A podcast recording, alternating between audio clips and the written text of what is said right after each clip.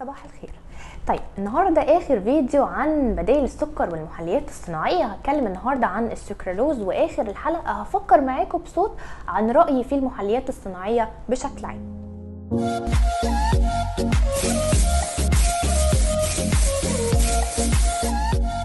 نبدا نتكلم عن السكرالوز أخذ ال FDA approval سنة 1999 هو 600 مرة أحلى من السكر الأبيض.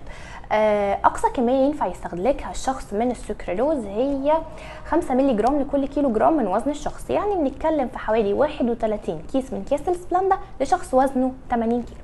طيب مشكلة السكرالوز حاجة صغيرة جدا إن هو 600 مرة أحلى من السكر الأبيض يعني أنا محتاجة فتفوتة قد كده عشان أحلي كوباية الشاي بتاعتي كلها.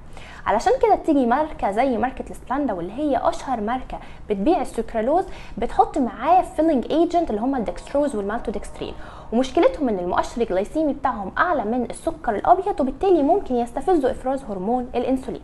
طيب عندي بدايل تانية للسبلاندا موجودة في ال market زي تروبيكانا سليم اللي مشهور في الخليج أو سويتال اللي مشهور في مصر والاثنين ولا فيهم دكستروز ولا فيهم مالتودكسترين طيب نيجي بقى على آخر نقطة في سلسلة الفيديوهات بتاعة البدائل السكر والمحليات الصناعية.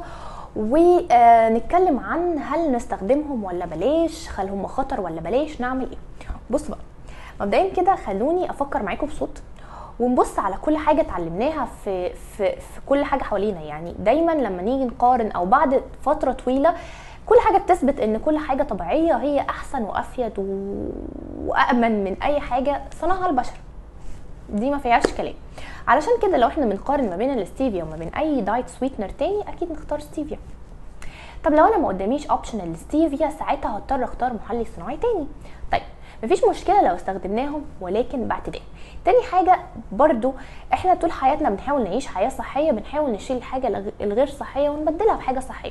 However محدش بيقدر يلتزم بحياة صحية 100% كلنا بناكل بره كلنا بنتعزم بره كلنا بناكل أكل مش صحي كلنا بن بن, بن بناكل أكل ممكن يكون فيه دهون متحولة واللي كلنا برضو عارفين هي إزاي ليها أضرار على صحتنا.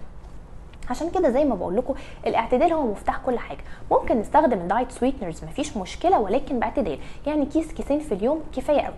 من أكتر الحاجات المهمة كمان إن أنا ما استخدمش بدائل السكر كبديل أساسي للسكر. يعني أنا حد بيستهلك سكر كتير فهبدله ب diet sweeteners كتير حتى ولو ستيفيا مهم قوي قوي قوي لو أنا عايزة أخس أو مش عايزة أخس وعايزة أعيش حياة صحية إن أنا أحاول أتحكم في حبي للسكر وأقلله. مهم إن أنا أستطعم السكر اللي موجود طبيعي في الفاكهة والخضار.